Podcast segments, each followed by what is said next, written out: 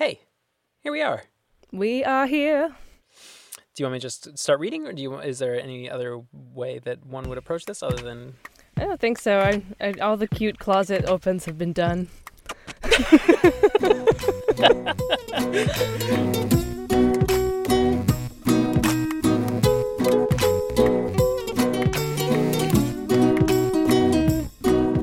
This is Outside In, a show about the natural world and how we use it. I'm Sam Evans Brown, and today I'm here with producer Justine Paradise. Hello. So, about a month ago, we released an episode as part of our 10 by 10 series. Indeed, yes, the series where we explore special ecosystems, and in this case, it was the sand beach. We had piles and piles of sand. It was almost like hills and valleys and rivulets. I think it's fair to say that the beach is one of the most flexible or dynamic, if you will, habitats in the world. It's super geologically unstable. Yeah, um, and I won't I won't rehash the whole episode, but essentially the the TLDR big idea we explored here was how sand beaches are just constantly in motion. Right. Sand is little, it moves, the waves move it, the wind moves it. Right, and this quality of being ever in motion actually helps the beach to absorb and survive the impact of storms and flooding and all that. Um, but I think that even though the actual beach is always in motion, our idea of the beach, the beach that we remember, has a way of getting frozen at a particular time. What do you mean? Um, I think we want the places that we know and love to stay the same. Like it's hard for us to see the landscape of our memories disappear. Um, and I think this is obviously true of a lot of landscapes, but it might be particularly true of sand beaches. And um, maybe I think this because it's the place where I myself grew up. Um, you know, like I, I, probably talk about it too much, but I, I grew up and my family still lives on a sandy island, Nantucket. Um, and so many of my, you know, rose tinted childhood memories take place on the sand beach. Um, but here's why, beyond my own experience, that I think beaches have a special element of nostalgia. A lot of beaches are tourist destinations, like vacation spots. So I observed growing up that for a lot of families who come to the island in the summer, it's like the time that they're together for the whole year. Um, you know, American culture is so work focused and we get so little time to be at leisure. So this time on Nantucket or wherever on on the beach can hold a really special place in people's lives and memories. Yeah. That's so interesting. I mean, I, I think about this in my life that that the place that we went on vacation every summer over and over was was a campground on the ocean, um, and I remember going back to it as an adult uh, years later, and and you know every little thing that had changed, like the you know like the oceanside snack shack had been like renovated, and it was a personal affront. I know, right? I think people want to go back to that same beach. But that means that we want for the landscape to stay the same. But again, the beach needs to be in motion by its nature. Right.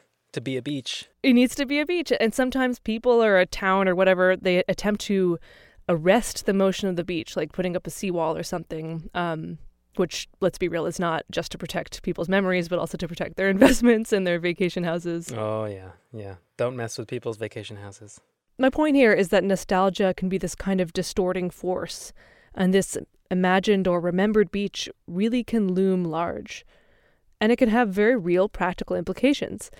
For instance, as we talked about in the episode, a seawall might protect the house behind it, but it often exacerbates the loss of the beach itself. Right, like the, the effort to keep things the same actively undermines the very ability for it to exist in the first place. Precisely, yeah. So as you were reporting and researching the episode on beaches, you you came across one of those implications.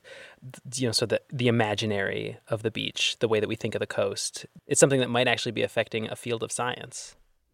Yes, and I ended up having a conversation with this person who's thought a lot about this, um, about the scientific method and what it rests on, and how, in particular, this shadow of the imagined beach is impacting um, their field of study, which is plastic pollution. Okay, let's hear it. So, most people know at this point that there's plastics in pretty much every environment you look in, from Mars to the bottom of the ocean, but it's really uneven in all those places. This is Dr. Max Liboiron, an associate professor of geography at Memorial University of Newfoundland, and they study plastic pollution. And so my job is to look at the specific plastic profile in Newfoundland and Labrador, the Canadian province I work in. It's a big fishing industry. There's a lot of sustenance food, uh, sort of uh, hunting and fishing. Uh, and the plastic is very unique here, and, and so is our environment and our shorelines. The scale of plastic pollution in the ocean is immense. Plastic can choke or entangle animals. It can break down to microscopic sizes and release pollutants as it degrades. Plastic's also eaten by all manner of marine life, including fish, who can then be caught and eaten by humans. We don't really know how all this plastic is changing the ocean and impacting our bodies. But when Max set out to study plastic pollution in Newfoundland in 2014, there was this moment on the coast that for them called into question the basic principles of the scientific method, a moment which brought into focus the degree to which science can have a point of view, and a moment which in 2020 Max ended up writing about for Orion magazine. Yeah, can you tell me about the, the shores and landscape of, of Newfoundland and specifically the research site that you were talking about? So, Newfoundland and Labrador is a province with two parts, and the island of Newfoundland is nicknamed the Rock. And so our shorelines are rocks, cliffs, not even gravel. Sometimes gravel if we're lucky, but sometimes just sheer rock. There's occasionally sand that's gotten swept up from somewhere, but and then if you go into Labrador, that's ice and more rock, right? So there's sometimes sandy beaches here and here, but the vast majority are these black, pointy, shiny, frozen rocks.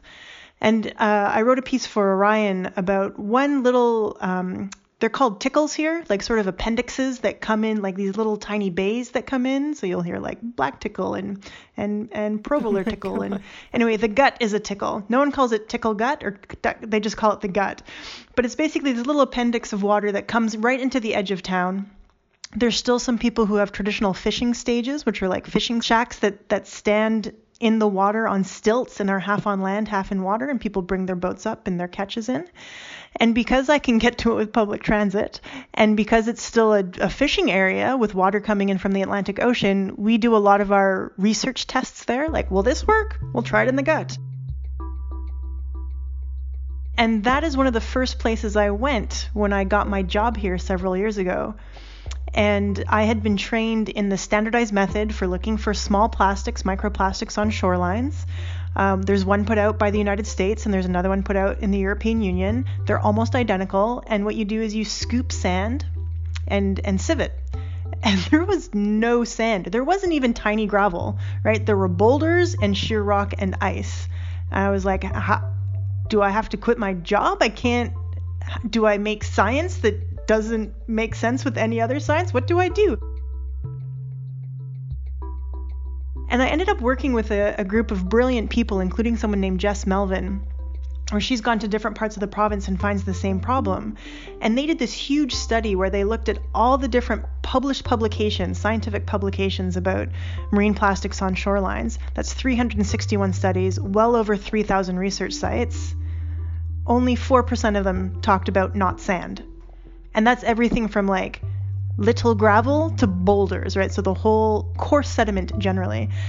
But the world has way more than 4% not sand beaches, right? So so we were like, "Oh my god, the scientific community doesn't know anything about beaches that don't look like resort beaches. They don't know anything that don't look like San Francisco. How is this possible? How is it that we have a global knowledge on on plastic pollution without global landscapes?"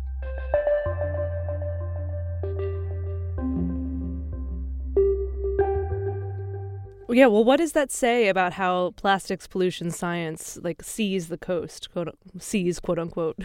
So it's it's interesting because so there's very little standardized uh, methods in plastic pollution research because it's a brand new field, and that's whenever a new field kicks off, everyone's what you call the cold water cowboy. People are trying things that work, and they're not standardized.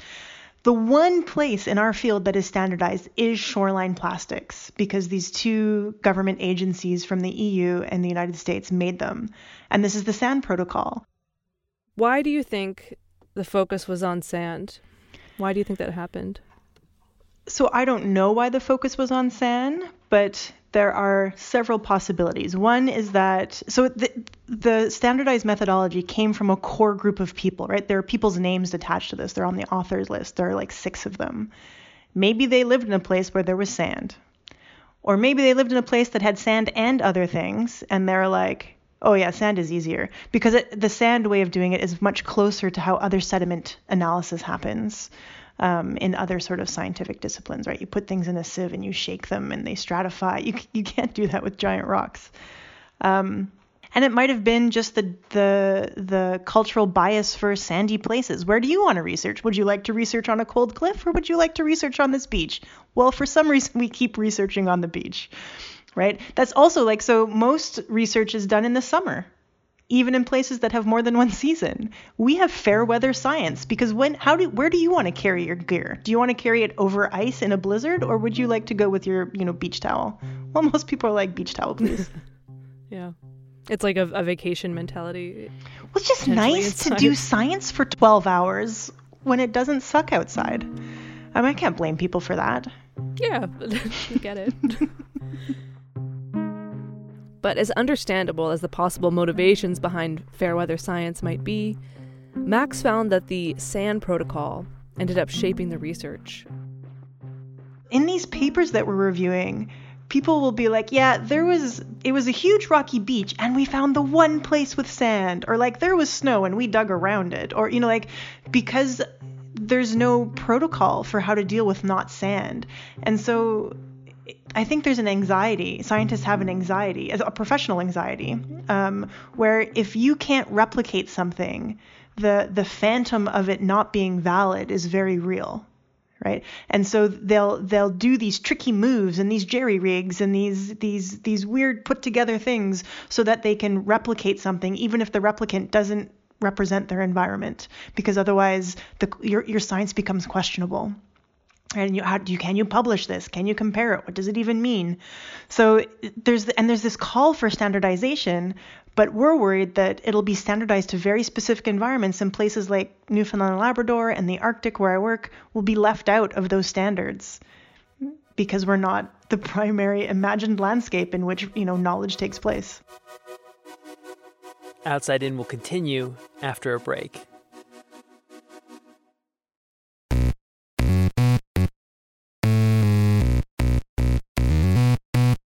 This is Outside In, a show about the natural world and how we use it. I'm Sam Evans Brown.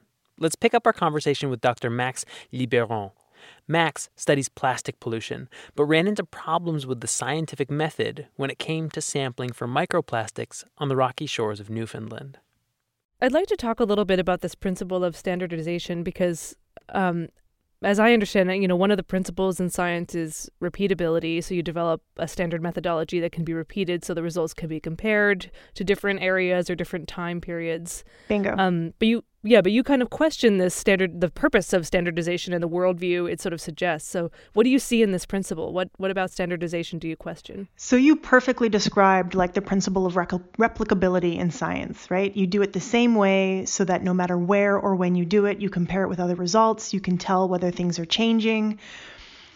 The problem is that that assumes a universality that the landscape stays the same and you can actually do that same thing in all the seasons, in all the places, and seasons and places don't actually allow that. So that that comes at I mean I wrote in Orion I wrote the piece about this idea of a universal landscape or a universal context where the details might change but the essence doesn't. That comes out of western thought, right? Starting with the ancient Greeks talking about like the essential property of things, gets a big bump in the Enlightenment with replicability and what we would now call Western science or modern science. And it's still very much with us if we're a Western trained scientist.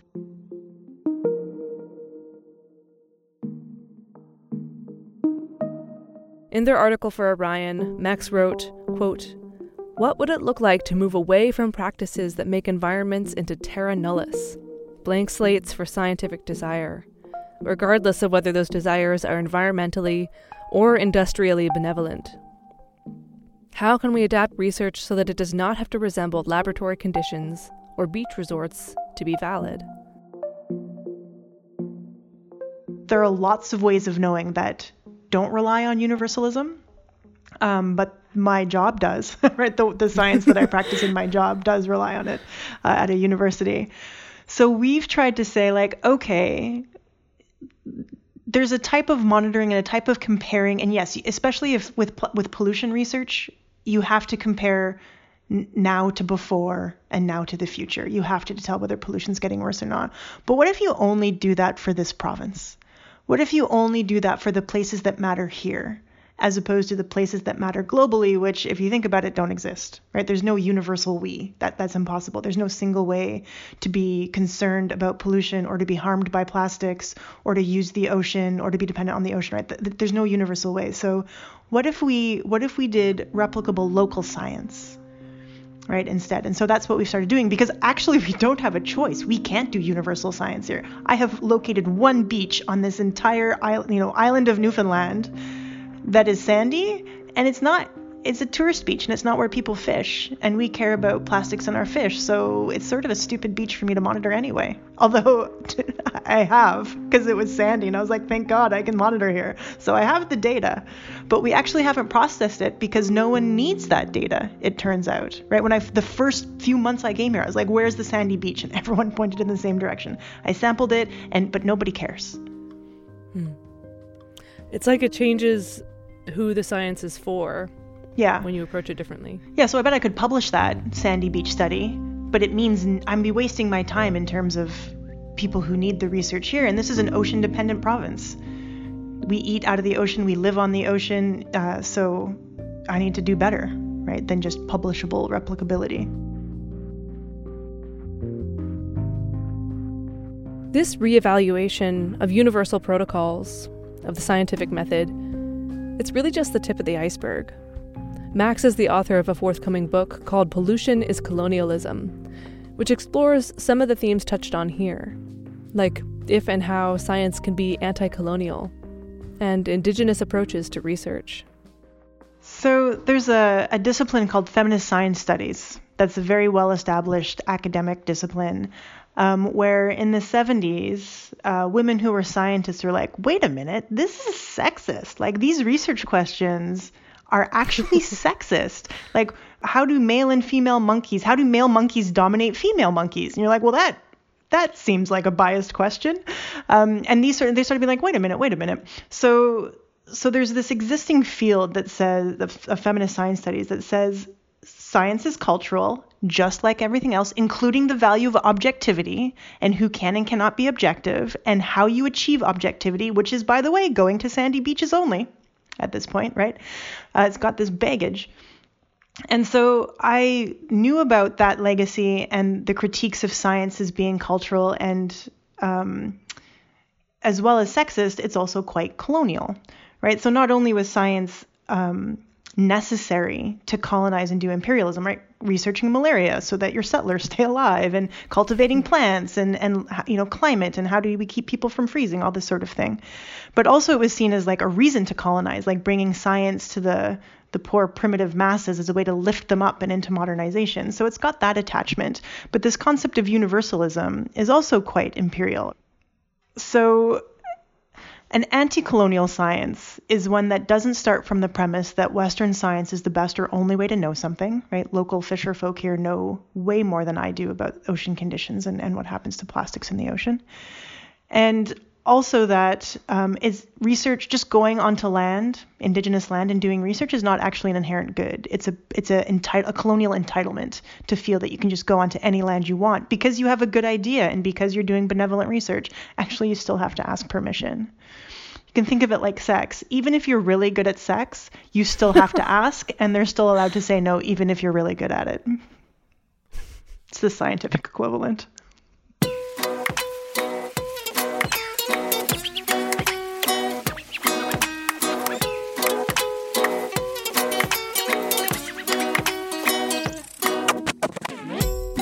That was Dr. Max Liboiron speaking with Outside In producer Justine Paradise. Max is an associate professor of geography at Memorial University in Newfoundland and author of the book Pollution is Colonialism, published in May of 2021. This episode of Outside In was produced by Justine Paradise. Our team is Taylor Quimby, Felix Poon, and me, Sam Evans Brown. Our executive producer is Erica Janik. Music from Blue Dot Sessions and theme music by Breakmaster Cylinder. Don't forget about the Outside In Book Club right around the corner here. The first pick is Trace Memory, History, Race, and the American Landscape by Lauret Savoy.